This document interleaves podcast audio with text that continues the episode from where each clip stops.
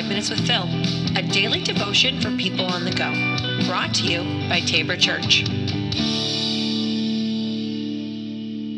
Welcome back to the podcast. This is Five Minutes with Phil. So I've decided this week to uh, have have Heather continue to uh, to host with me uh, to talk about the issue of idols. I'm going to let Heather introduce our idol for today. We're going to talk about relationships as an idol today.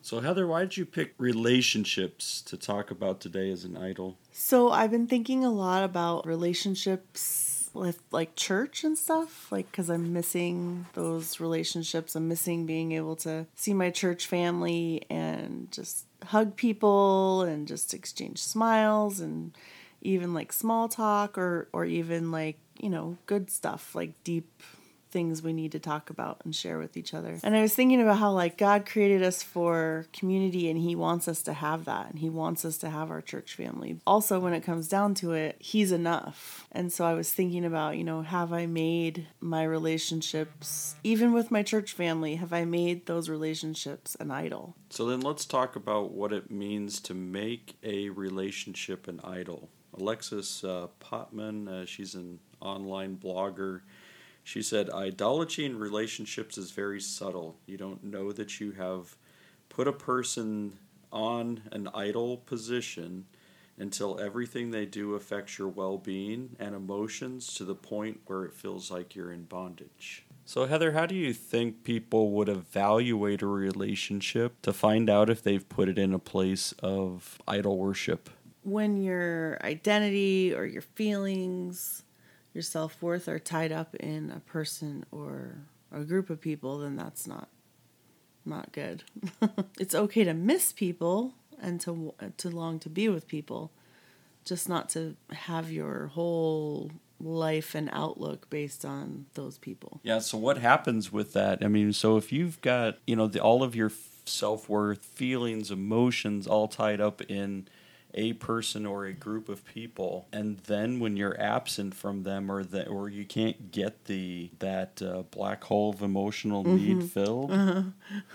right so what happens to you well are you saying me personally or just like well, people I'm, in general i think people can general. spiral right. like people can spiral out of control okay. when they're not looking to the actual source the actual being that we can find our our worth and our value and okay phil so now it's your turn. Mm-hmm. i got an internet question for you. So what is the role this is a really great question by the way.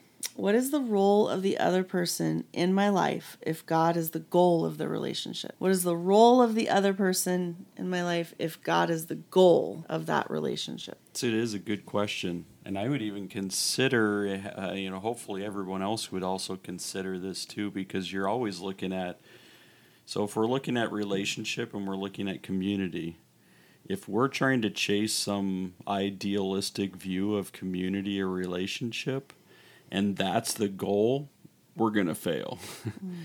like cuz then we're only chasing an ideal and we're only chasing some, you know, big picture.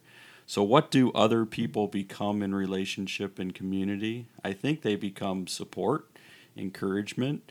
Um, I go back to you know, like Proverbs, where God's saying, um, you know, iron sharpens iron. Mm-hmm. Like to me, that's the goal of the, uh, the like the other mm-hmm. people in relationship. Um, even if we're going back to like our church peeps, right? Mm-hmm. Like we are know that we're going to be better when we're challenging each other. Right. We know that we're going to be better when we're encouraging each other. We know that we're going to be better when we are weeping with one another yeah. and rejoicing with one another.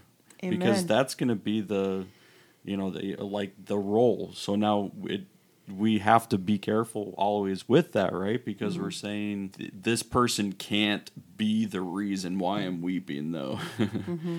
like we don't want them to control our emotions mm-hmm. we want them to be able to be um, you know with us in all of that mm-hmm. and and i think when you're when i that's the way that i would see that ideal being mm-hmm. you know, in the people that are in the relationship, because then we're all focused on bringing God glory mm-hmm. instead of each other. Yeah, I like it. I want to leave you with this scripture verse for today that I think helps us hold relationships in a proper way.